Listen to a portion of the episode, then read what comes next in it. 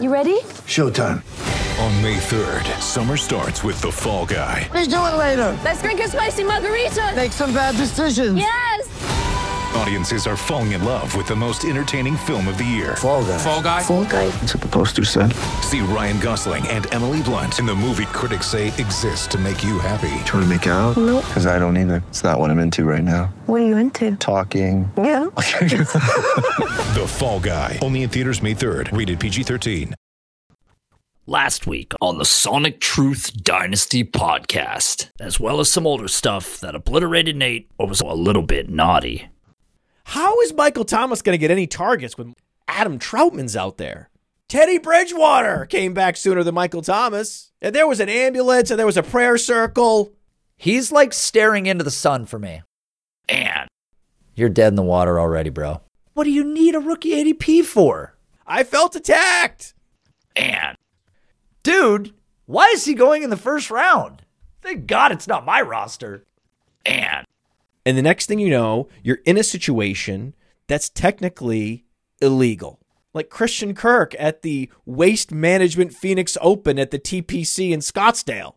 This was a bad idea, guys. and What's up?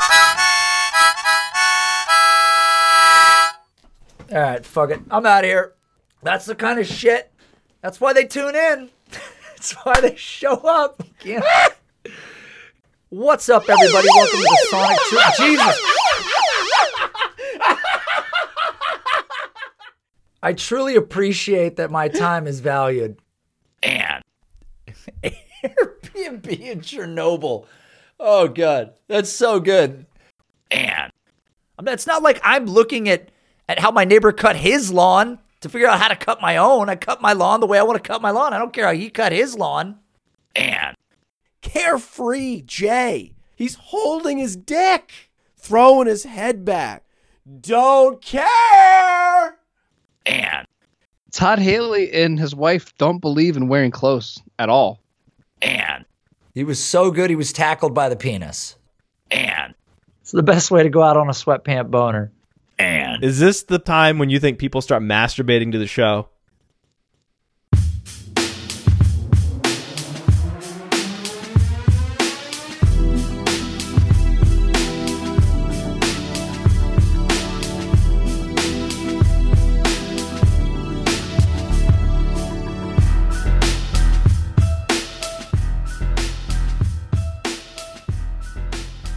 What's up, everybody? Welcome to the Sonic Truth Dynasty podcast. I'm your host, Nate Liss. You can find me on Twitter at an outraged Jew. And of course, with me is Matt Kelley. You can find him on Twitter at fantasy underscore mansion. What's the good word, Matt? Oh, CeeDee Lamb is what's up. CeeDee Lamb is the word. Billy Muzio revealed to me on our new show, The Dominator, high stakes fantasy show, brought to you by the Fantasy Football World Championships. He thinks CeeDee Lamb's a first round pick in seasonal leagues. He's going to have a first round ADP by the end of the summer. And if that's the case, given his age, then he has to be the number three wide receiver in Dynasty. There's no way around it. Yeah, I, I think that I think the Amari Cooper trade was kind of what unlocked that wide receiver three conversation. And then when AJ Brown went to the Eagles, it was kind of a done deal, at least in my opinion. I think that upside was always tangible. And when we look at CeeDee Lamb as a prospect coming out of college, he was an elite prospect. I mean, this guy, I think that gets lost sort of in, in the minutia of everything over the last two years. I think his production has been better than he's given credit for with two back to back thousand scrimmage yard seasons. But this is a guy that got labeled as a slot receiver his first year. Then last year, I think he ran just 32%. But you look at him versus all these different types of coverage, and believe it or not, he was even better or about even with Ja'Marr Chase in multiple sets of these. But if the fact that CeeDee Lamb going back into the slot is a deterrent for people, I would disagree because Keenan Allen, Cooper Kupp, Tyler Lockett, Chris Godwin, all these guys are dominant from the slot, and that's a great place to run from. Look at the top four wide receivers on the breakout finder from 2020. See that? There it is. You see that? There it is. See it? There it is. Bingo. Bingo. Bongo.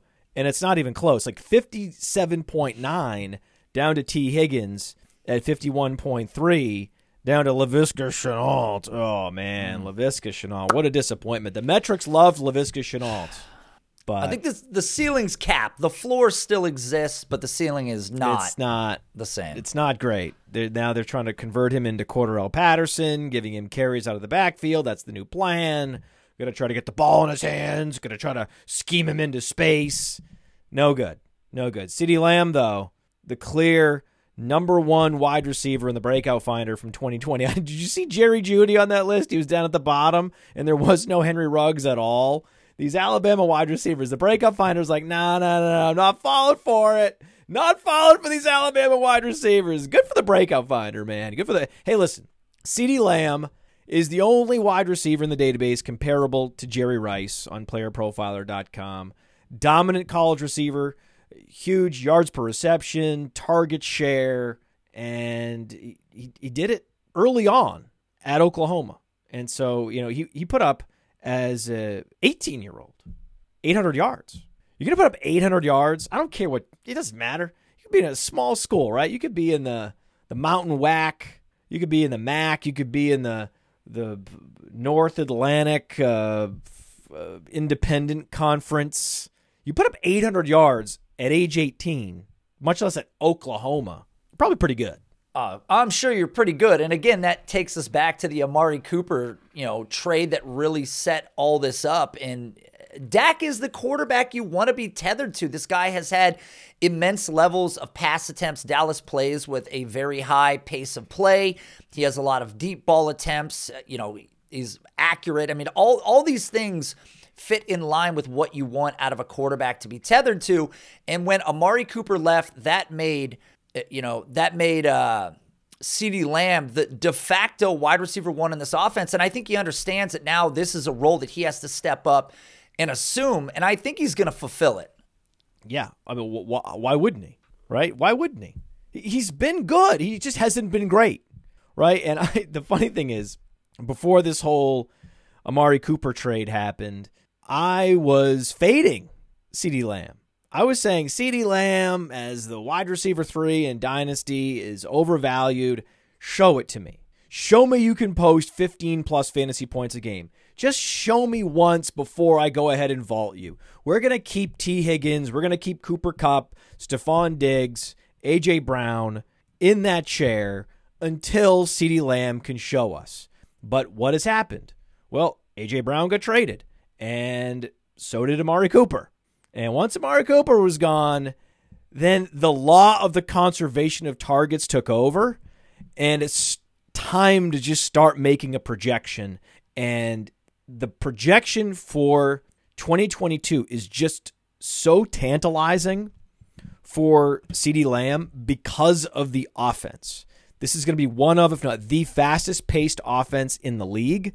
It's a very challenging schedule in a good way. Lots of shootouts this year a lot more than last year. That was the big problem with CeeDee Lamb is they found themselves in a lot of positive game script situations where they could just run Zeke and run Pollard in the second half, and it, they didn't need to throw. A lot of those games they didn't need to throw. When you're facing the Giants and Mike Glennon, what are you doing? You're running the ball. Right? You don't even need to throw. And Dak was also coming back from a major injury. So now Dak has this healthy offseason with CeeDee Lamb. Remember last year, Dak Prescott also hurt his shoulder during training camp. They were on hard knocks, and he didn't participate in most of training camp. He was rehabbing. He wanted to get back out there, but he had that baseball injury to his shoulder. So we're talking about lower body injury, upper body injury. Now he's had this clean and healthy offseason heading into a schedule that is going to be brutal in the best possible way where they're just going to have to throw and throw and throw and throw to be competitive. And they've already shown, especially the combination of Dak and Kellen Moore, that they like to play fast and call plays fast and get out there, turn up the tempo, and run and gun. So it's going to be a run and gun Cowboys with a clear number one wide receiver. How do you not love it at age 23? He's 23 years old. If he's not a top three dynasty receiver, I don't know what is. I mean, you look at how many times Dallas threw the ball just last year, and you know Dak was tops in the league in pass attempts. Michael Gallup is rehabbing from an ACL tear. We have no idea specifically when he comes back or at what quality he returns. Midseason. mid, let's say midseason. They added Jalen Tolbert, who we'll probably talk about here in a minute as well. They've got still the similar tight end play from last year, but if this is a team that continues to pass at the rate that they did, who is the ball going to? Like, it is going to CeeDee Lamb over and over and over again. James Washington? Uh, Right, exactly. And so this was one of the things that came up. Everybody continued to cite that target share that was wide receiver 36 range, 20.4% last season. The expectation has to be that we see a climb amongst this number just with the departure of Amari alone, but now factor in the injuries around him, the rookie and Jalen Tolbert. We don't even know, it, not a knock to him, we don't know if he's even good or not yet. We do know he's good. I want Jalen Tolbert too. I love Jalen Tolbert. We'll get to him. Jalen Tolbert, for all those reasons that CeeDee Lamb is surging, so is Jalen Tolbert surging up the dynasty rankings. I want Jalen Tolbert. He's one of my uh, most heavily rostered players in dynasty rookie drafts. Trying to get all the Jalen Tolbert I can at the end of the second round. Gimme, gimme, gimme, gimme, gimme, gimme, gimme, gimme, gimme, gimme, gimme. I want a refined monster producer drafted in day two on what is looking to be the best offense for passing game fantasy production. You want Jalen Tolbert. For that reason, you also would want James Washington. James Washington is someone that I'm trying to get thrown into deals. You want to pick him up if he's somehow in the player pool. He's going to have weeks as well. You're going to get production from James Washington. It was nice that he started mini camp rehabbing an injury from last year so that'll fully suppress his ADP as much as possible. But as soon as he starts showing some signs, showing some flashing, some some big plays in training camp, James Washington's ADP is going to pop. Jalen Tolbert, same thing. As soon as you start to see some flash plays from Tolbert in training camp, his ADP is going to pop. But uh, you can't bury the lead. It's, it's all about CeeDee Lamb. Although I just want everybody, right? I'm not trying to bury the lead, but it, it is still true that I do want absolutely everybody from Schultz to James Washington to Jalen Tolbert to Tony Pollard, just everybody. I mean, Dak Prescott. You get Dak Prescott's a value right now.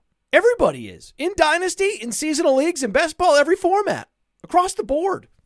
Yeah, all of Dallas is. And to your point about Jalen Tolbert, I really like him. I thought he was a second round guy. I think it's pretty impressive that Dallas was able to get him in the third round. I think he's going to be much better than expectation. But you look at the wide receiver two for Dak Prescott, the second wide receiver in the offense over the past three years. He's averaged 7.7 targets per game. And there is an absolute expectation for Jalen Tolbert to produce immediately in this offense. I agree with the James Washington take because we just don't know. Cedric Wilson had weeks, these other guys had weeks. Yes. But Jalen Tolbert is going to get every opportunity to dominate in this offense. Obviously, Gallup got the contract, but again, we just don't know how it's going to function. All things being said, though, CeeDee Lamb is absolutely the guy, should get a bump, and his ceiling is incredible this year. We take a tour around the Dallas Cowboys offense, right? Oh, look at that guy! I love that guy. Look at, and to your right, you'll notice uh, the the James Washington, and if you look to your left, you have a Dak Prescott, who also could be more mobile this year if he's going to be fully healthy. He also could be running a bit more, especially in the red zone for touchdowns. You could see Dak Prescott running for five touchdowns very easily, still in his prime. Oh, and over to your left, and then over to your right, but vehicle you're riding in is the CeeDee Lamb vehicle. That is the big, that is the thing. That is going to be the focus is is getting your hands on CeeDee Lamb. Also, Jalen Tolbert's ability to play outside, and he has been playing outside in minicamp, that's been noteworthy, is important because CeeDee Lamb is less than 200 pounds. He is best deployed in the slot. That's where he was most efficient last year. And it's great if you can have a James Washington and a Gallup when he comes back with Jalen Tolbert manning those outside positions and maximize the slot snaps for CeeDee Lamb. That's what we want. CeeDee Lamb out of the slot is terrifying. That that's what you want. I mean, again, I, I can go back to the statement, but these dominant slot receivers over the last couple years with these impressive college profiles, they come into the league. You talking about uh, Cooper Kupp? Is that is that the guy you're you're trying to you're comparing Yeah. Cooper Kupp to CeeDee Lamb, right? Sure. It's not a crazy comparison. They're physically similar. They had similar dominant college profiles, similar car- career trajectories. Yeah. It's not like Cooper Kupp was like a monster producer in his rookie year. He wasn't. No, but you know, and CeeDee is CeeDee is such an impressive playmaker as well. He has so many things that Cooper Kupp doesn't have. Now, Cooper Kupp is an incredible route runner.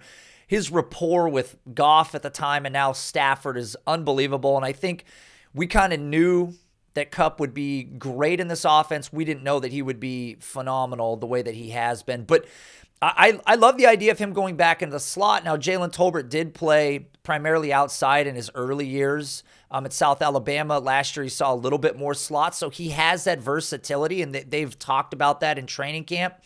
So when you get him and Gallup on the outside eventually, and you get CeeDee in the slot with Dak, with these weapons out of the backfield, and Schultz, I mean, there are just so many weapons. And I think that's going to also take a little bit of the pressure off CeeDee Lamb going back into the slot. That was the argument all along is that he doesn't clash well on the outside. He's not a winner on the outside. I mean, his, his man coverage rates would disagree. Again, go look at Ja'Marr Chase last year, go look at CeeDee Lamb. And CeeDee Lamb ran the least amount of slot routes last year that he did over the couple years he's been in the league. So he was better than given credit for, but him going into the slot is where his value lies. He's a low BMI wide receiver. That's the issue. You don't want him facing opposing alpha cornerbacks. You want to put him in motion and try to make sure he can line up against the maximum number of slot corners. And he's going to be Dak's first read. Almost yep. every play, it's going to be where's Lamb, where's Lamb, where's Lamb, where's Lamb. And when they go four wide, guess who they're going to put in the slot on the other side? You tell me. Tony Pollard. Love it. Tony Pollard.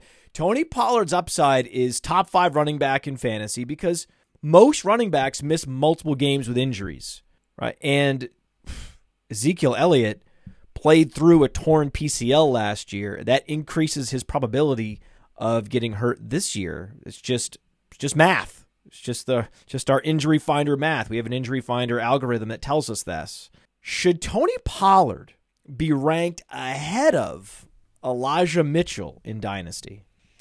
No. No. And then no, he shouldn't be. I was teeing you up for that. I was teeing you up. You know as well as I do and many other fantasy, you know, players know, Tony Pollard is is probably the league's best handcuff. Or and if he's not, he's right there in the top two conversation. Only if you consider like AJ Dillon a handcuff, and I really don't. I, I don't anymore. I, and it's hard it's hard to even consider Pollard that because he's been averaging over 100 touches a year for the past couple years. So he's definitely more of like a one. It's not a 1B per se because Zeke's volume is so high, but he's not a handcuff the traditional way that like a Mattison would be or whatever. So he's definitely elevated. But my one concern we know that Pollard's great. Number six in yards created per touch, top five in juke rate, top three in breakaway run rate. The problem is, short of a Zeke injury, which you sort of alluded to, eh, his value truly comes with an injury, but he carries value standalone because of his usage. Zeke is going to be the guy until at least 2024 when he has a palatable you know, dead cap amount of 6 million in 2023. He carries 11 million. That contract was so bad for Dallas. They know it was bad. So at the time that Pollard becomes a free agent, which is the end of this season, Zeke is still going to be carrying an immense contract. They don't probably not going to sign both guys. It doesn't make sense. So I'm concerned. And additionally, last season when you look at Pollard, he had only 4 games with a snap share of greater than 43 or 40% of all of his games, none of them were higher than 43. So yeah. his usage is just, it's so low. So the allure is an injury to Zeke. Five games with 14 or more fantasy points. I know, but it's a Zeke injury, is it not? I get, I no, I love the idea of the expanded offense. Now that's potential if Gallup doesn't come back healthy. If you can play him in flex regardless, he has yes. some standalone value. Yes. So you're not punting if you have to play him. Yes.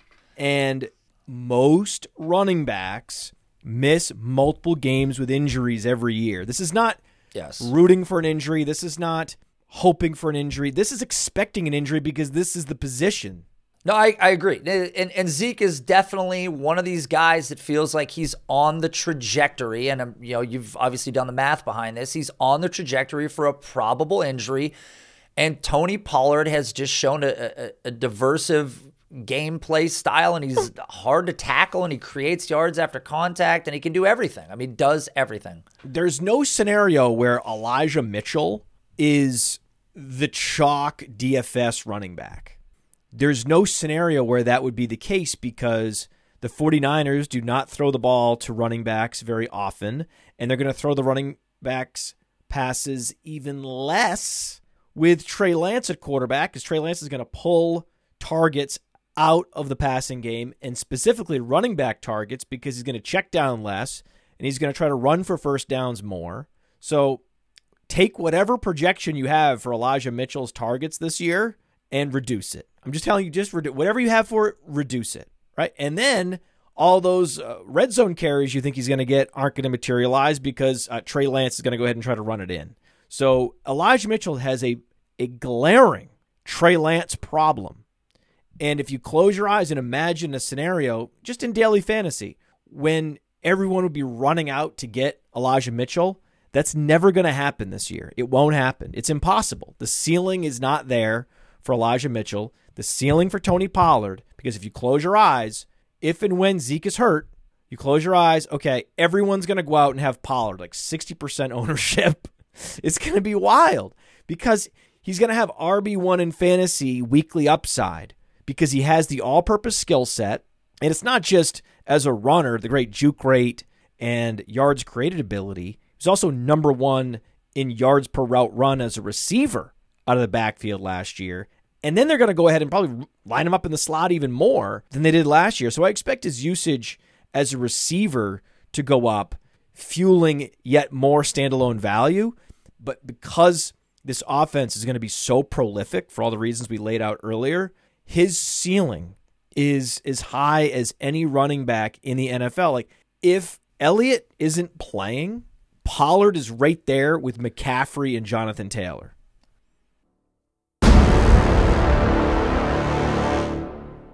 Yeah, he, he definitely would offer 20 point per week upside easily and greater with touchdown potential. I mean, in the Elijah Mitchell conversation is funny. I mean, it's it's a good it's a good dichotomy to have the debate between the two guys. I also think that Elijah Mitchell left a, a, lot of production on the table last year. In addition to being a guy that's just not really targeted in the passing game, I think he's neck and neck at this point on a per game target basis with Tony Pollard. I think Tony Pollard was about 3.3, and I actually think that I'd have to look at Mitchell. Maybe he was right around three or just under. But you lose Mike McDaniel, who was an incredibly creative coordinator. And this was a team that was in the bottom 10 or 12 in running back targets last year. So what do they become now with Trey Lance, right? So you're exactly right. It's not good. On a week to week basis, if Pollard's scoring any touchdowns, he might actually pace Elijah Mitchell game to game, anyways, because that production does exist. He's already averaging over 10 a game as it is.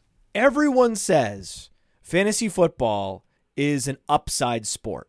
Upside wins championships. That's the line, right? That's the mantra and then they go out and don't draft Pollard. It's like, what do you do? Either you live by what you preach or you don't. Because if you're going out and you're drafting an Elijah Mitchell at his ADP and it's higher in all formats, significantly higher, then you're doing it wrong. You're just doing it wrong. If you're coming away with a draft hey, I got Elijah Mitchell. Hey, I got Tony Pollard. Yeah. Oh, w- w- which is better? Pollard. And then uh, it's possible. I mean, it's crazy to think about because it's not like they're that far away in age, like a year away. One guy's 24.1, Mitchell. Pollard is 25.1. They're exactly one year apart in age. Mitchell goes at pick 70 in best ball. Pollard goes at pick 90. They're a little bit closer in dynasty startups, but Mitchell goes well earlier. And at cost, Pollard is just a much better value and I'm not going to be at all surprised when Pollard just simply moves ahead of him in Dynasty, even before the season. Depending on what happens with training camp and preseason and how this shakes out, how Tyrion Davis Price is used, for example, watch for Pollard simply passing Mitchell in the pure Dynasty rankings, regardless of ADP. Well, you know, and I've also heard people talk about, well, you know, some of his, and by the way, it was 1.8 targets per game. So it's half as many as Tony Pollard already, who, and Tony Pollard's not even getting any workload at all. So, but when you, you look at Mitchell, people always bring up that, you know, he was facing a top 12 average defenders in the box. And it's like, okay, that was with Garoppolo. You saw what happened to J.K. Dobbins playing with Lamar Jackson with an extra defender, keeping an eye on Lamar, what it does to the extra defenders in the box. Now put him with Trey Lance. So the box could could remain loaded. And if that was an issue last year, why would it not be again an issue this year with a quarterback that's essentially a black box prospect in terms of what he's even going to do at the next level? We don't even know. He might not target the running back, same way Lamar doesn't target the running back. So, where's the upside? Question from the chat Oh boy. Jalen Tolbert or Tyquan Thornton? Jalen Tolbert. No, easily. Easily. Yeah, I, draft capital be damned. Easily. That, that's not that's that's laughable. That, that's a laughable question. But why is it laughable? Why is it laughable? Is it laughable because of the two respective talent profiles? I would argue no. I'd argue no. Certainly Jalen Tolbert's a more impressive prospect, but then on the other hand, Tyquan Thornton was drafted around earlier. So there is an argument that Tyquan Thornton and Jalen Tolbert are close to equivalent just in, in a vacuum. And, and the Breakout Finder app tells you that, right? So that's the beauty of the Breakout Finder app is it helps to keep us more modest. However, it goes back to the situation. These are the two polar opposite situations. You have the Patriots who may finish last in pass rate and pace of play, and Dallas who could finish first in both of those categories the team situation fuels the upside. Even if Tyquan Thornton exceeds expectations, what are you really getting? That's the question you need to ask yourself. If Jalen Tolbert exceeds expectations, he could be rookie of the year. That's why it's such a clear choice, but you only get there by zooming out and, and looking at these two players in the context of their teams. Well, here's the, here's the other issue too. I, I totally agree. I could see there is absolutely a scenario for the people that just like choked on whatever they were eating about the idea of Tolbert being rookie of the year. That's absolutely a potential. Not saying it's a high probability, but it is a potential. You look at the Patriots, there's two factors when we talk about Thornton. Number one, they whiff on every wide receiver they draft. They cannot draft wide receivers. And number two, what do they do to wide receivers that aren't developed all the way? You remember what happened to N'Keal Harry? Remember what happened to, uh, to Dobson or whatever, whoever? Like Chad Jackson. I mean, I can go all the way back 10 years. Yeah. So these guys, they, they don't necessarily give a shot to you because you have the draft capital, where Dallas is going to do the opposite of that. I spent a third round pick on you. I need production today. And to be quite honest with you, if it's not Jakobi Meyers, it's going to be DeVante Parker as one of the big guys in this offense this year. I think Parker could actually have a pretty decent year without diving into this conversation. I don't know how Tyquan is really in the conversation right now just because of the second round capital. I just I don't see it. Not over Tolbert. The only player I want in that offense, that passing game, is Meyers. I agree. I'll give you that. Just don't sleep on Parker this year. And overall, I want Rhamondre Stevenson as well because this is going to be a bully ball offense, and Stevenson has 10 plus touchdown upside. In the context of that particular offense, it's still not great, right? I don't want any Damien Harris because they're not going to be running enough plays. He's not going to be scoring from the 15 yard line as much, and Stevenson is there, and Kevin Harris is there, and Pierre Strong is there. I'm never drafting the most expensive Patriots running back. That's not something you ever do. But Stevenson, on the other hand, has some appeal. Meyers has some appeal, and that's where it ends. That's the end of the appeal. I'm I'm with that. Isn't the other concern for Thornton, uh, especially in this offense, knowing Belichick and his style, the fact that you've got Parker and you've got Bourne and you've got Meyers and you've got Agholor, you've got all these veterans, whether good or not, that are just going to continue to get this little bit of opportunity or more significant opportunity. And what is his upside? So the answer is no. Him versus Tolbert, just because of draft capital, it's still not close. His upside is very low. His downside is a complete zero. If it's not the fourth round of a rookie draft, I'm not drafting Tyquan Thornton. But in the fourth round, sure, it's a second round guy with athleticism, fine. But Tolbert's a guy I'm reaching for at the end of the second round is a completely different conversation. What about, what about, now if you're a DeVante Parker truther, you may also be a Parris Campbell truther because there's been some preseason or mini camp buzz at least around Parris Campbell. Yeah. Uh, you know, how many times can we take this ride? Uh, my answer is one more. I mean, I, I will get back on the Parris Campbell wagon as many times as it takes.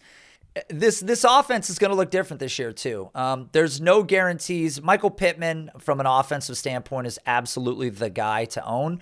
But when we get to the conversation of who's next, there's no there's no guarantee that Alec Pierce is going to be surefire or great. You know, Frank Reich has talked for years and most recently once again about the upside of Parris Campbell. The problem is we go back to the combine metrics and the uh, still unknown true talent and what he did week 1 of 2020 is pretty much what's got me still on the on the hook. And so I'm willing to take the ride again at cost, but you know, the the ceiling like we had a conversation about before is capped but the floor is still very unrealized. I think he's a better player than Alec Pierce. They were drafted almost the same draft slot, similar profiles. Alec Pierce is essentially just Parris Campbell if he went to Cincinnati. right? I, I mean, mean they, yeah, athletically, are very similar. Very similar, but at least Parris Campbell put up a thousand yards on the Ohio State offense, and he's even faster and just a better prospect. So I, I think it's close between those two in a vacuum but I wouldn't be surprised if Ashton Dulin's better than both of them. Looking at Michael Pittman. I like how you go out on that, but we can agree if, if we were going to pick the players from this offense that we would care to own, it goes Taylor, Pittman, and I would put Hines in that conversation. Yes, Nyheim Hines is going to have some value this year. Whenever they're down, he's going to have weeks. He's going to have some eight to 10 target games.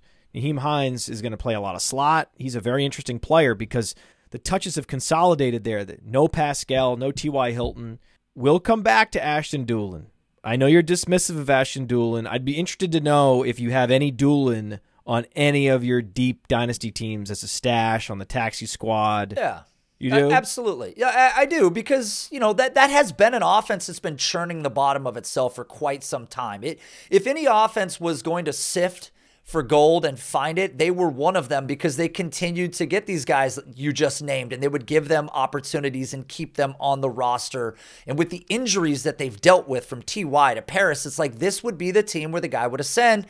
And he's still on the roster. And so there's no reason to give up quite yet. I still own him.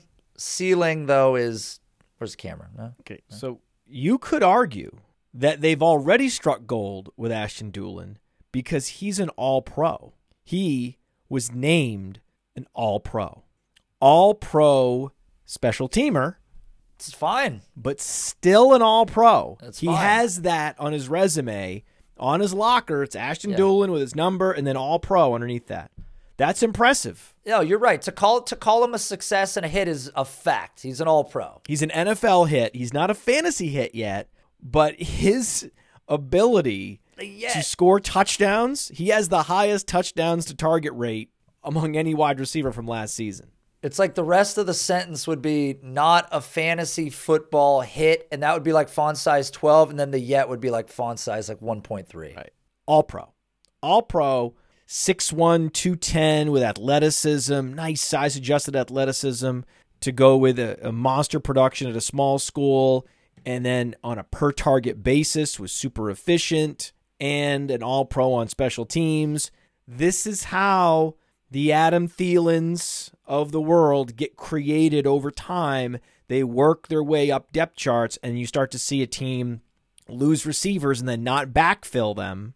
Well, that's the Colts. They lost a couple receivers in the offseason, and they didn't backfill them with anyone other than Alec Pierce, who is one of the more busterific looking wide receivers I've seen in a long time. Just not productive enough for a prolific offense in Cincinnati that I'm completely out. Didn't come out early, bailed in the Senior Bowl early. Just get the hell out of here with Alec Pierce. Don't want to bury the lead. We love Michael Pittman. He looks like a wide receiver one in fantasy this year. Who would you rather have, Michael Pittman or Jaylen Waddle? I want to throw this stat out there because this is one that I dug up once upon a time. I think it's great. Michael Pittman missed being a wide receiver one last season by nine fantasy points. So, with that being said, Pittman or Waddle, um, at this point, I prefer Waddle. And this comes down to the fact that that Tyreek Hill contract is absolutely disgusting. That Tyreek Hill contract is worse than the Ezekiel Elliott contract in terms of a fantasy perspective because I believe he's signed all the way till 2026 when his dead cap space actually becomes reasonable. But the reason that Waddle is still a guy to own is that age gap. And and the only and hold on. So if you're going to trade Waddle, you have to wait till he produces. You're not trading him right now. I mean, your window was to trade him before the Tyreek Hill trade. His value has come down quite a bit. He was a top 10 dynasty wide receiver for some people. I'm not selling him yet. Are you are you saying sell him? No, I'm just saying if you're in a startup Yes. and you have the opportunity to draft a Pittman or a Waddle, what are you I doing? prefer Pittman. I prefer Pittman at this point. And and, and it's by a it's by a decent margin nowadays. Again, that Tyreek Hill contract, it's disgusting. Okay, here's the, here would be a great question. I'm still going Waddle. Just- Why but why I'm still going Waddle. Do you believe that Tua is going to support two wide receiver? Okay, again, I brought up the statistic in a tweet a week or two ago about Ja'Marr Chase and uh, Tee Higgins and how neither of them, or maybe it was one game they had finished as both top 25 wide receivers or better. Otherwise, they had never finished as top 25 together in the same week across like 14 weeks. That's with Joe Burrow. Now, do you believe that with Tua, and Jaylen Waddle and Tyreek Hill and Mike Gesicki and their propensity to target the running back out of the backfield as we hope. Do you actually believe that Jaylen Waddle is going to return enough value to make him more valuable than Michael Pittman as the absolute de facto wide receiver one with Matt Ryan? I, it, I would take the bet that Pittman outscores Waddle this year easy. The difference between them on the Yes. dynasty rankings is 0.13 lifetime value rating points. They are identical just in terms of dynasty value. One guy is like a year and a half older than the other guy, but the other guy was a top 10 pick and put up 15 plus fantasy points as a rookie with Tua as his quarterback, with one of the worst starting quarterbacks in the NFL. Neither of these teams have their long term answer at quarterback, and they're both likely to be run centric. I mean, that's what Mike McDaniel was in San Francisco. We know that's what the Colts are going to be. So neither of these offenses are going to be prolific. But Pittman has no competition. It's close. It's close, but it's not a smash on one side or the other because I'm not going to refuse to draft what I believe to be the more talented player in a vacuum because the team signed a guy and his projected target share just for the next year, the upcoming year, diminished. That's not enough, man. That's not enough, especially if we're talking about a Jaylen Waddle level talent, top 10 pick, 15 plus fantasy points as a rookie. That would be, I just keep going back to that. That is the safe move. What you're doing to go Waddle over Pittman is safe. What you're doing is riskier, but I think it's worth noting because I think most services have Waddle in a different tier than Pittman still. And the fact that you're willing to just have Pittman pass him altogether, we're willing to have them be essentially identical. To me, that's forward looking and bullish on Pittman still. The situation got worse for Waddle. It got better for Pittman. Last year, the difference between Waddle and Pittman was seven total fantasy points across the entire season. Pittman's situation got better. Waddle's got worse. Waddle's got worse for quite some time. And it wasn't just that they signed Tyreek Hill, they signed Tyreek Hill to the second largest wide receiver contract in history, and it's long. It's five years of Tyreek Hill. We're getting. We're getting more than a presidential term out of Tyreek Hill. And my concern that I go back to, Waddle was used the wrong way, right? We look at how his college profile. He was a he was a deep threat. He was an explosive playmaker. We've talked about this. Tua had no time to throw. They made him a short area guy. Tyreek Hill comes into town. I think you're going to get an even more volatile situation side by side than you get with Tee Higgins and Ja'Marr Chase with a worse quarterback. And Tua has a great deep ball. But the question is if you think that Tua is not the long term answer, do you think it actually gets better? And when does it get better? So I just think that there could be too much ambiguity between the potential of these two guys, where Pittman, he's just locked into the guaranteed lead spot with a more accurate, better quarterback for whatever duration of time. It's just the hurdle is much smaller. we both know they're both good receivers in a vacuum, right? We know Waddle's a good receiver just based on what I said before. Just the fact that he was a top 10 pick, 15 fantasy points a game as a rookie, that's all you need to know. That's it. Case closed. With Pittman, you have to dig a little deeper. You have to go to playerprofiler.com, scroll down to the advanced metrics table, and there you can see his win rate was top three in overall total win rate. And you start to parse through the advanced metrics, and he's like, oh, okay, it's clear he's good, right? Players can't do that and be bad. That's not possible. All those receivers that have put up these aberrant top 25 seasons, the peripheral advanced metrics have not been nearly as impressive. So I think that's just the bottom line. The bottom line is these are wide receivers that are outside the top 12. They're very good and they're going to be interesting to monitor as we go forward because they're not DJ Moore. They're not DK Metcalf. They're not AJ Brown, right? They're these 24, 25 year old wide receivers that are a level down from the best of that age group. That's I mean that's fair. I I think the difference too, you know, Michael Pittman doesn't have the juice that DJ Moore has, but I also don't think that the air yards and that volume is going to be quite the same. I mean, we saw Pittman last year at about 130 targets. I think we'll see a little more than that this year.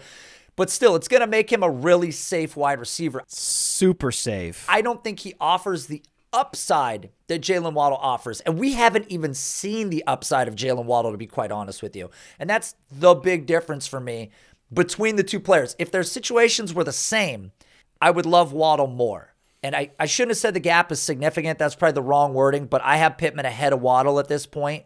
But it's not by much, and I don't think that's crazy. I think we know by now that you're a little bit more situational with your dynasty valuations. That's all. I can I can be. That's all it is. I can be.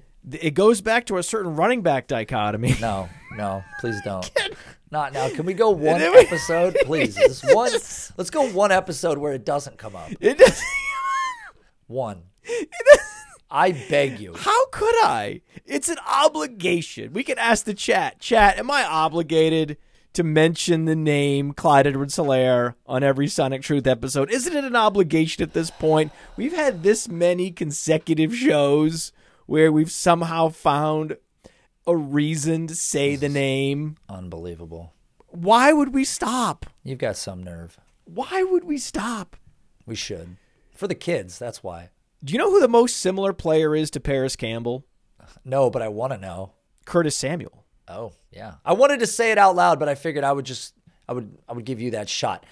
It's weird to say that because one played running back technically in college, one was a wide receiver technically in college, but the similarities between these two guys are eerie.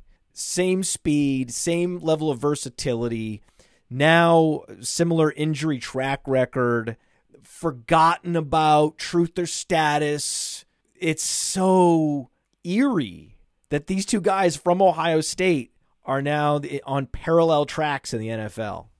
Yeah, it uh, wasn't Devin Smith uh, a guy from there too beforehand. They're all they're all kind of the same guy to me. But Devin Smith wasn't a gadgety guy. Like uh, Curtis Samuel and Parris Campbell are gadgety in a good way. They they have that in their profile. I, okay, so dude, the, the, this is so funny. So here's the difference for me. At least with Parris Campbell, I, I this is a big big underscore beneath this.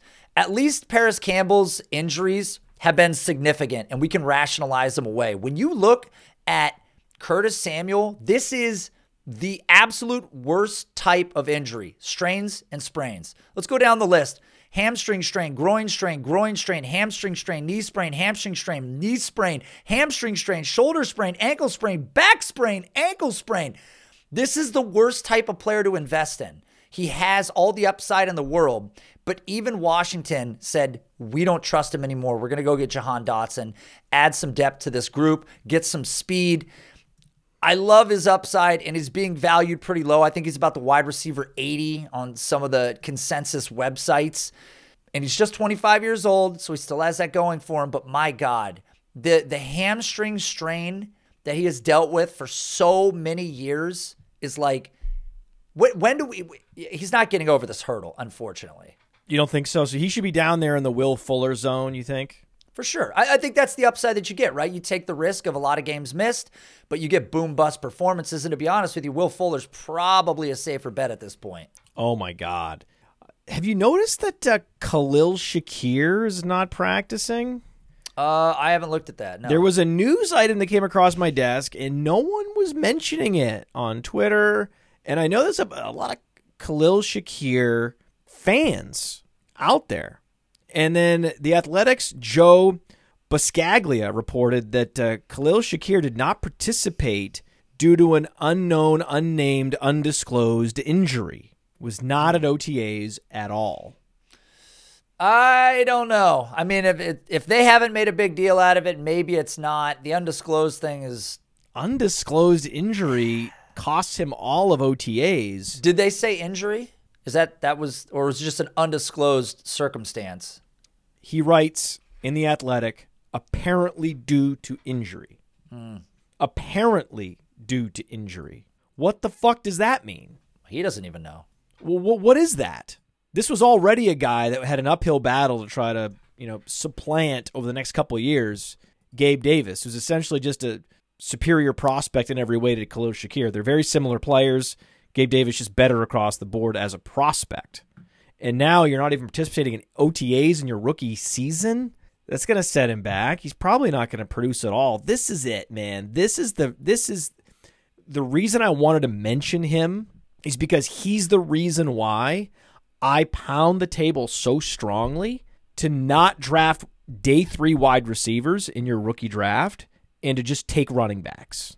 Just take running backs. Don't let yourself get talked into a day three wide receiver by Twitter and just go ahead and take Tyrion Davis Price, take all these running backs that we like, all these, all the way down to undrafted guys. Fuck it. Abram Smith, right? Kennedy Brooks. I'll, I'll take all those guys over these day three wide receivers. What do you think is going to happen? What are you really going to get from him? Next thing you know, you look up, he didn't even show up to OTAs the, the speculation is, oh, it was an injury. Typical, typical day three wide receiver.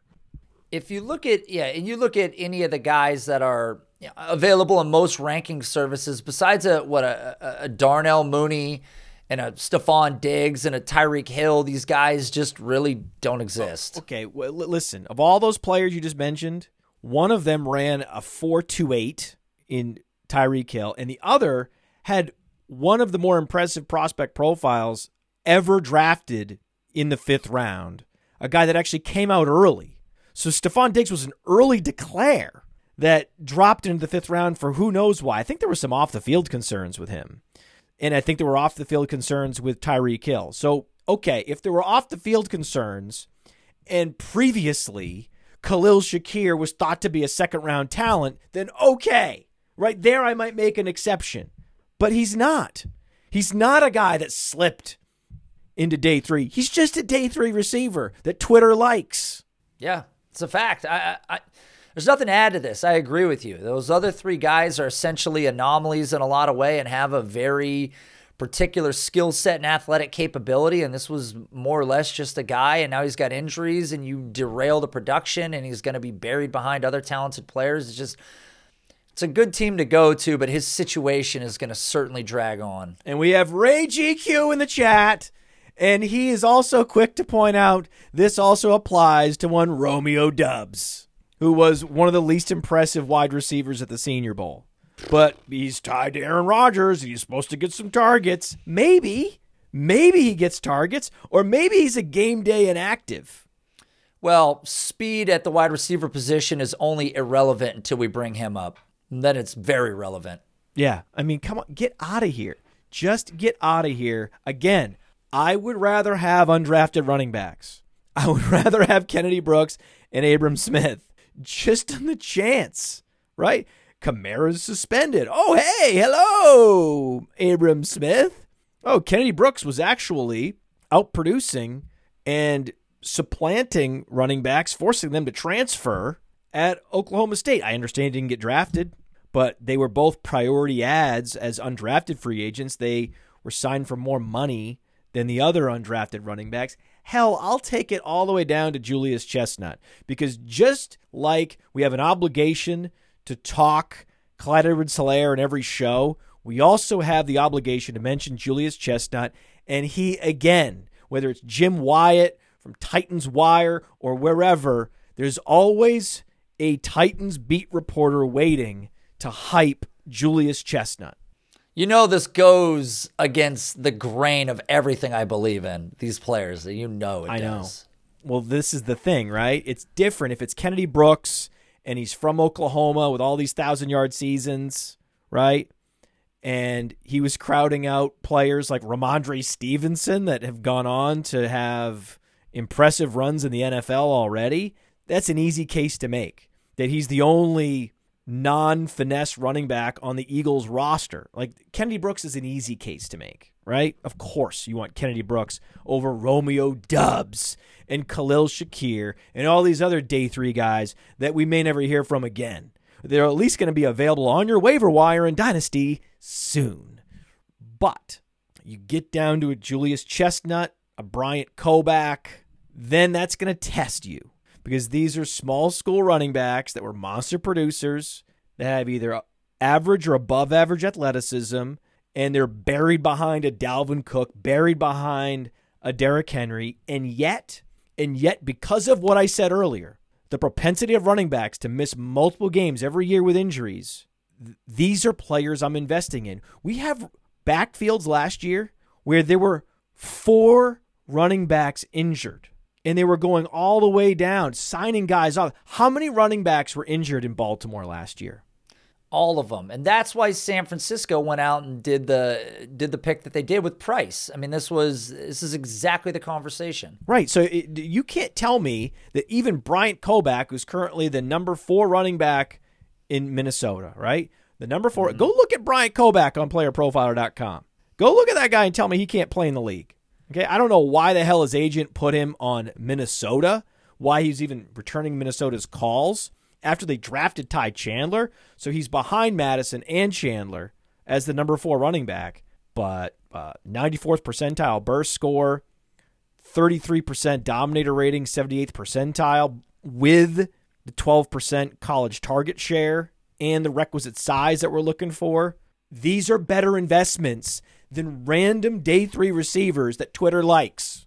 I agree. And, the Bryant Koback thing, uh, he is he is a, certainly a monster producer. I mean, I know this is Toledo that we're talking about. This is the same thing as Kareem Hunt, though, so I'm not going to dismiss it. But this is a guy that was tough after contact, had a high breakaway run rate, was incredibly elusive. I mean, there's a lot to like about his profile, but you're right.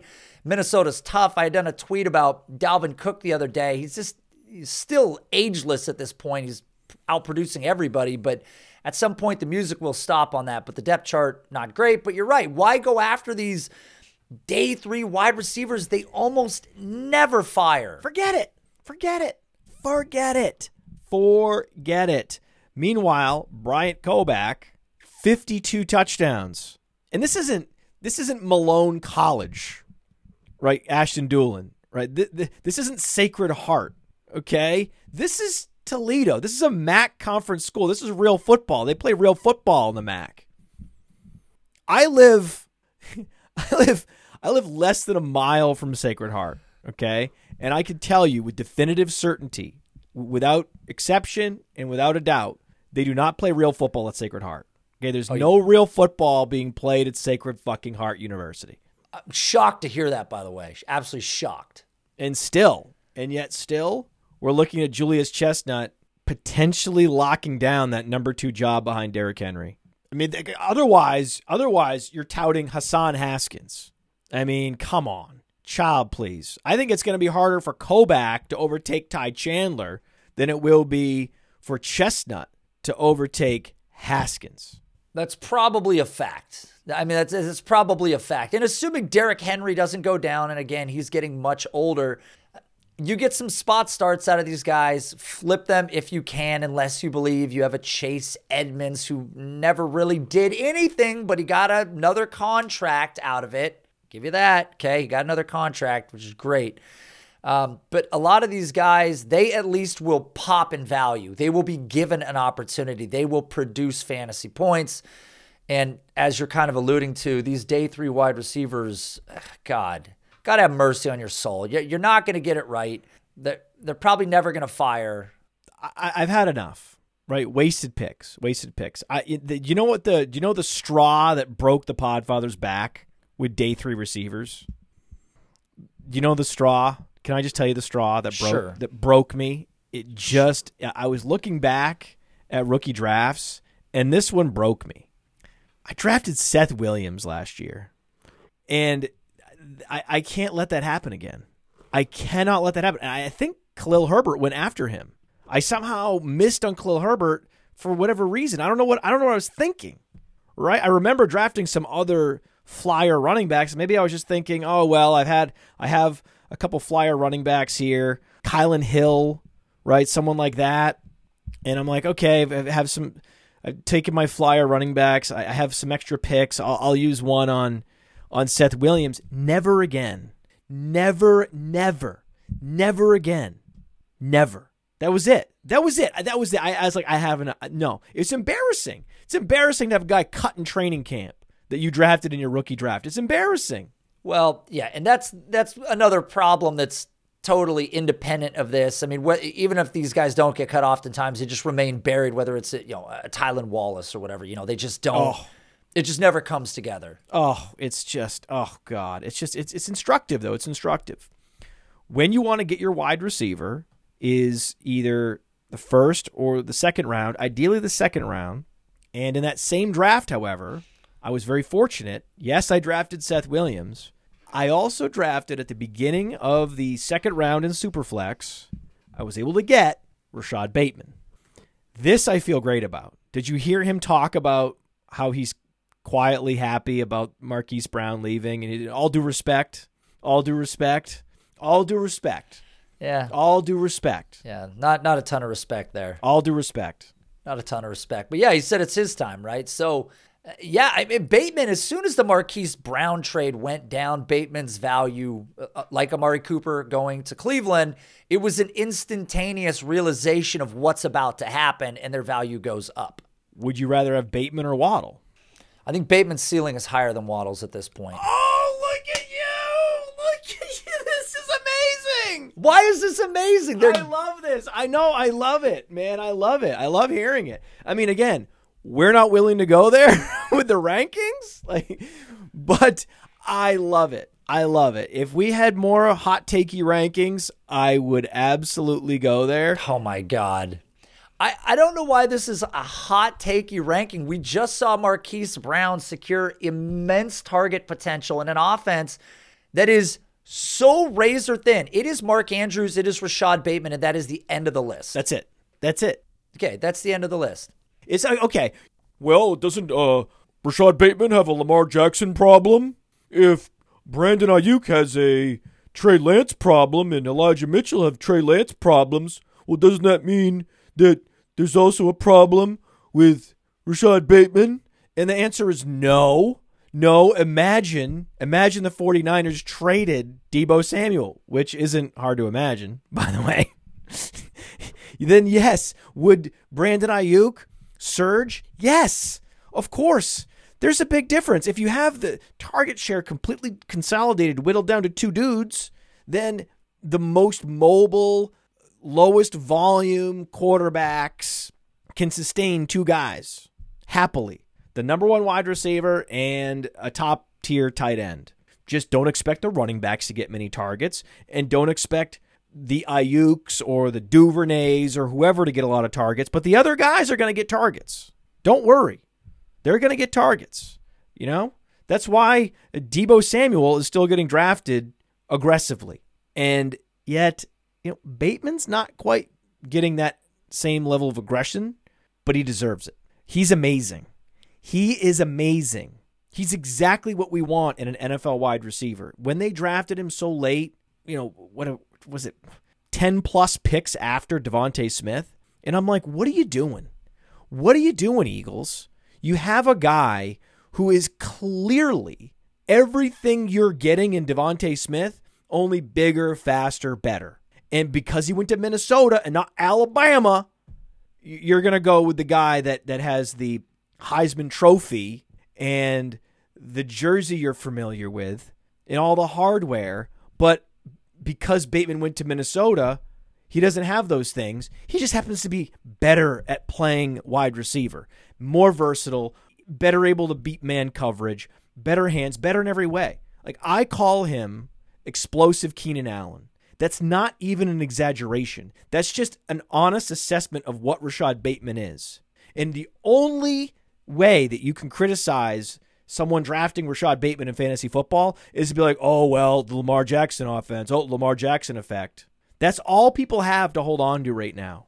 It, it's totally misguided. Look, even even last year with Marquise Brown in what just 16 total games, he had 146 targets last year. I don't think it's outside of the range of outcomes for Bateman to see 140 to 160 targets this year. The difference between Trey Lance and Lamar Jackson is probably going to be substantial, but we've seen Lamar Jackson be a great passer over the past couple years. Additionally, this was a team that was top nine in pass attempts last season, and everybody goes, "Oh, they're going to go back to the run." No! Well, I'm not really sure how because what did they have last year? 517 rush attempts, number three in the league. There's not even any room left in the ceiling to rush anymore. And to me, you would have to make a much more difficult case to turn Dobbins into a pass catching running back than you would to turn Bateman into a wide receiver one. That's a more distant argument. That that was a hell of a comment.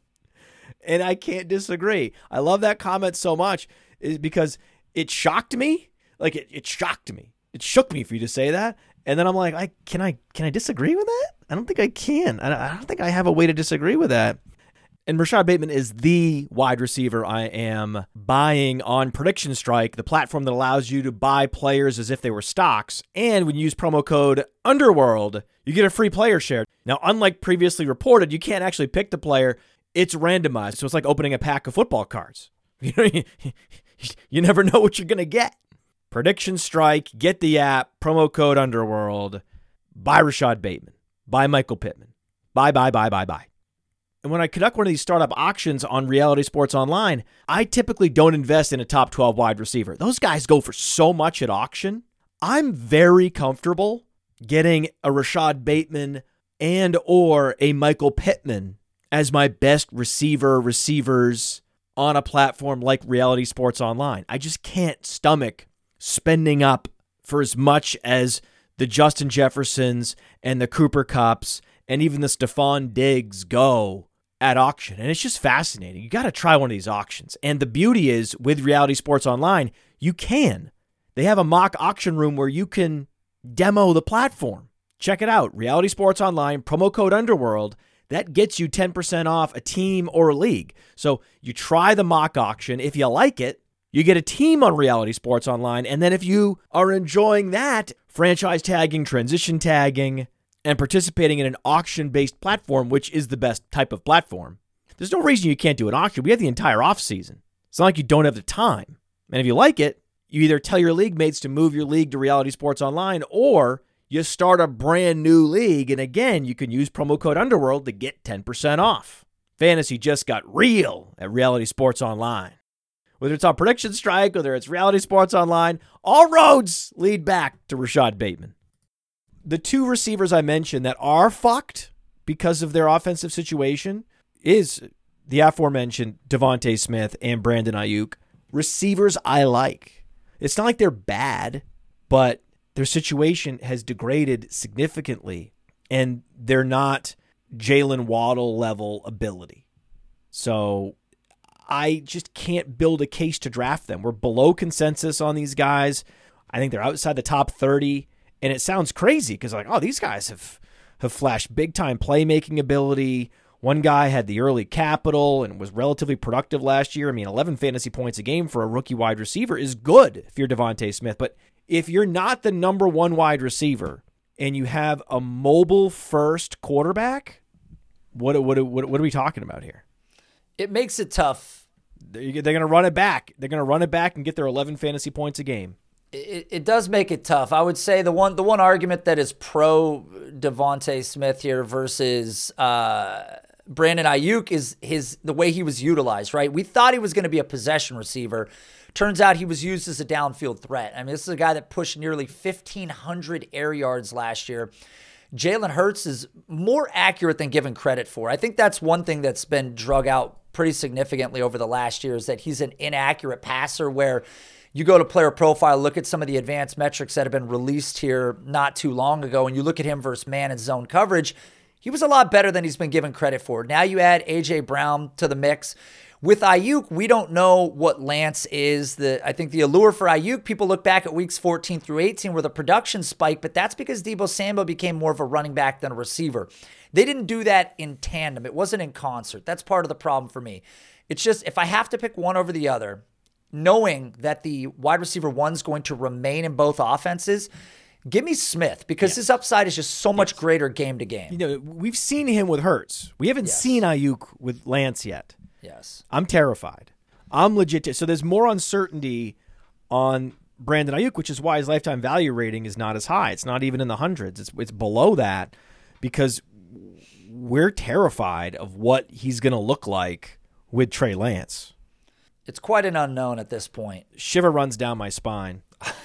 It really does. I mean, I, I, I, I but so let's get out of here with some sleepers. Cheap wide receivers. You're gonna throw some darts on guys, or have in startups maybe throw these guys into deals. Guys you can throw into deals that are in great situations. I'm not talking about guys in situations that you, that are gonna play out uh, in a way that will potentially launch them into into some some volume. The first guy, the easiest, is Russell Gage, right? Yeah, I mean Russell Gage performed well last year uh, amidst a really ugly situation. Ends up on a team now where Godwin is rehabilitating. We assume he's probably going to miss the first three to four weeks of the regular season. At least. He's he's going to carry standalone value in this offense. The one thing when you look back at Tampa Bay, if you're the wide receiver three in this offense and you're not Antonio Brown, I, I think it's going to be a difficult situation to overcome. I think he'll give you variance throughout the season if you're looking for a fill in. I don't care. I just want him for those first four or five weeks. Yeah, and that's a that's a good place to have him. Yeah, yeah. How about Tyler Boyd? Tyler Boyd. This Bengals offense is going to be more up tempo, more what we saw in the playoffs than what we saw in the regular season. Yeah. Tyler Boyd is underrated, man. Hundred percent. Tyler Boyd had 94 targets last year, which is something that I don't think really comes up often. Four top 25 weeks in a six-week span, two years left on the contract. Uh, uh, look, he played with these two guys all year long and still found opportunity throughout the season. I, there was a tweet the other day. I asked people who, who's a slept-on player. Someone said Tyler Boyd, and I go, "You're exactly right. He's going to contribute." Then somebody responded to him and said, basically, like, "You're out of your fucking mind." And I'm like, "Ha- "What are you talking about?" Like, What? this is the guy. Do you know how rare it is for both wide receivers to not miss games with injuries? For two wide receivers, the two starting receivers, to play all 34 games is very rare. There's to be games this year, just based on probabilities, where Tyler Boyd is the number two in the Joe Burrow high octane offense. Let that sink in. I mean, again, run the thought experiment, right? Are there going to be weeks where Brandon Aiyuk is chalky in DFS? No, there's going to be none. There's going to be no weeks. Zero. You can count them up. One, two, three, zero. One, two, three, four, zero. No, let me count again. One, two, three, four, five, zero.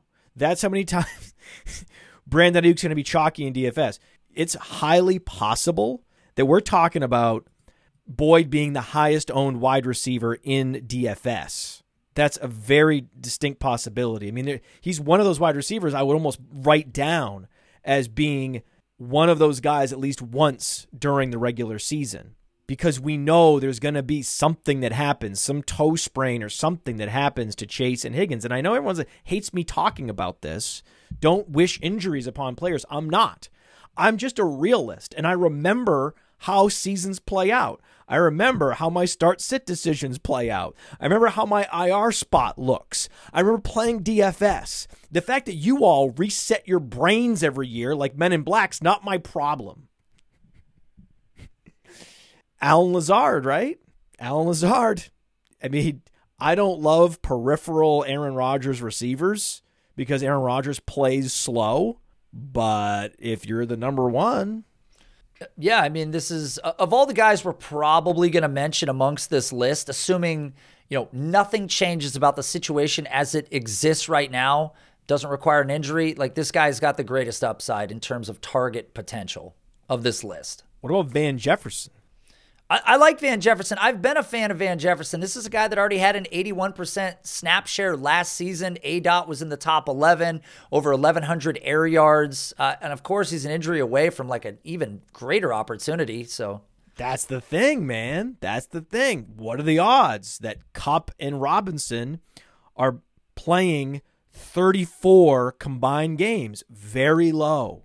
Therefore, Van Jefferson. I mean, it's like, uh, why don't you just list all the number three receivers in the top offenses? Like, yeah, guys, that's what we're doing. like, congratulations on your genius hack. Yes, this isn't hard. Fantasy football doesn't have to be hard. What could be the best offense in the league? Could be the Bengals, could be the Buccaneers, could be the Rams, could be the Chargers. Who's the number three in Los Angeles? Josh Palmer. Josh Palmer. Josh Palmer is the ideal throw in. The ideal throw. He's the guy I'm throwing in. If I see anyone that else has, if I don't have Palmer in the league, I'm like, oh, I got to get Palmer. I'm reverse engineering trades just to get Palmer thrown in. Palmer's uh, undoubtedly uh, probably again on this list, uh, right at the very bottom in terms of how they're perceived currently for their price tag. I mean, he is dirt cheap. What about Shark? Jameson Williams not going to play to start the season. Yeah, yeah, yeah. Same same story. Ton of upside uh, in his potential. This offense still kind of needs an alpha. We're not sure where we are on St. Brown uh, specifically. Oh, St. Brown in the slot, Shark out wide. What's not to like? Yeah, Big play receivers. one year deal. So you know this may not be the final stop for him. And the answer to the question of, well, what about Jamison Crowder? Yes. Yes. I'll, I'll trick the Podfather. I-, I can dunk on him, right? How about how about Jamison Crowder? Huh? I'm gonna I'm gonna force the Podfather to tout Jamison Crowder. What do you mean force me to tout Jamison Crowder? Put it this way: we respect Josh Larkey, right? You respect Josh Larkey. He did this company proud, did he not? And when we did our draft kit, guess who Larkey wanted to do for the draft kit to break down? Crowder, Jamison Crowder. nice. There you go. I mean, yeah, Beasley has more than proven the upside of that role. Thank you. Thank you. And then also, you, your friend uh, Russell Wilson, right? If you crank the volume up with Russell Wilson, you allow him to be himself, let him cook. Isn't the argument that he can make three receivers dangerous, fantasy relevant in any given week? Yep. Who's Yep, the number three in Denver? Yeah, uh, Tim Patrick. Yeah, we saw that with uh, David Moore in Seattle. He had he had weeks, so it's absolutely possible. Don't forget about the Kirk Cousins offense. Who could be the number three? Who do you think is better? Just look at the breakout finder. Who could be better than KJ Osborn in Minnesota? If it's not KJ Osborn, I think KJ Osborn has a limited ceiling. I think this guy is a, is, is a better player, more versatile. I know he's missed some training camp as well, some mini camp, so that's another undisclosed injury, but he does have 100 yards on his resume. So he's not Khalil Shakir, day three pick. He's a guy that actually has earned the number four role at the very least, if not the number three to start the season for what is going to be one of the highest scoring offenses in the league. That is Smith Marsette. Ihmir Smith Marsette.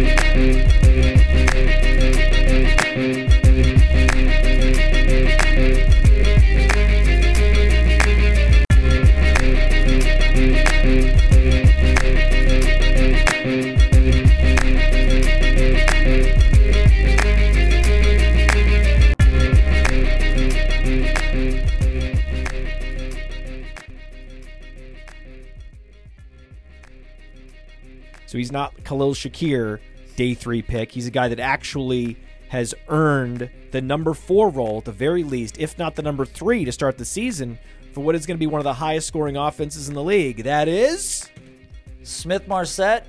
Ihmir Smith Marsette. Say goodbye to the stream. See you later, stream. I was having a baby on that idea, man. I felt like I've been pushing that thing for like months. I was like, what are we gonna do? We got to do something.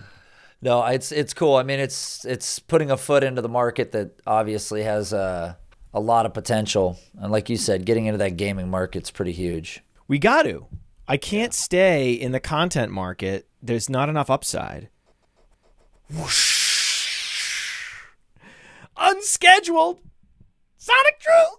I just don't want to get the bumper dropped on me. Oh, we gotta do the bumper. Oh, thank you. And we gotta we did run the end screen. Remind me to run the end screen. But we also should do we should do a bumper at some point. When should we do the bumper? Oh, uh, we should do it right. You know, right maybe right in the middle of me talking. When are you gonna do it? I'm edge of my seat. Bumped. It was a clever setup, but after multiple episodes of having the bump dropped on me, It's a good bump. It's a good bump, man. Someone else got bumped a couple days ago. Bumped up the dynasty rankings. did they? CeeDee Lamb. Do you want me to bring us in first? CeeDee Lamb. Go ahead and bring us in. That's enough pre-show. We're just Okay. going straight into the show. Show. We- a tease of CeeDee Lamb's appreciate. All right. What's up, everybody? Welcome to the Sonic Truth Dynasty podcast. I'm your host, Nate Liss. it goes back to a certain running back dichotomy. No, no, please don't.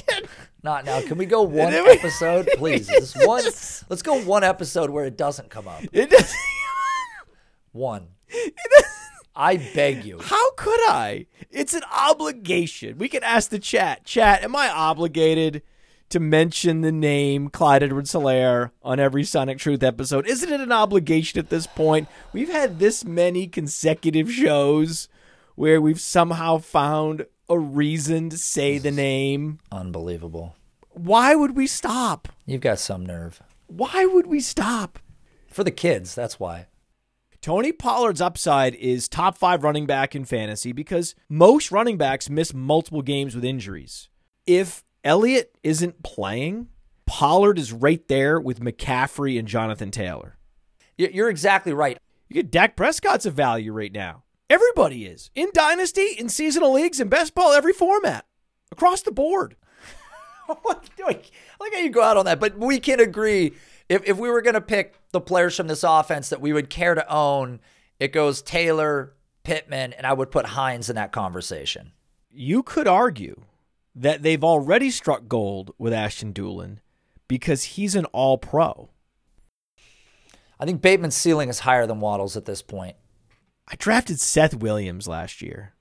This was a team that was top nine in pass attempts last season, and everybody goes, "Oh, they're going to go back to the run." No! Well, I'm not really sure how because what did they have last year? 517 rush attempts. No! Well, I'm not. What the fuck does that mean? He doesn't even know. I love it. If we had more hot takey rankings, I would absolutely go there. Oh my god. Well, doesn't uh Rashod Bateman have a Lamar Jackson problem? This is the guy. One, two, three, zero. One, two, three, four, zero. No, let me count again. One, two, three, four, five, zero. That's how many times Brandon Aiyuk's going to be chalky in DFS. You would have to make a much more difficult case to turn Dobbins into a pass catching running back than you would to turn Bateman into a wide receiver one. Shiver runs down my spine. Right? How about how about Jamison Crowder? Huh? I'm gonna I'm gonna force the Podfather to tout Jamison Crowder. What do you mean force me to tout Jamison Crowder? Oh my god. I'm reverse engineering trades just to get Palmer thrown in. This is the guy.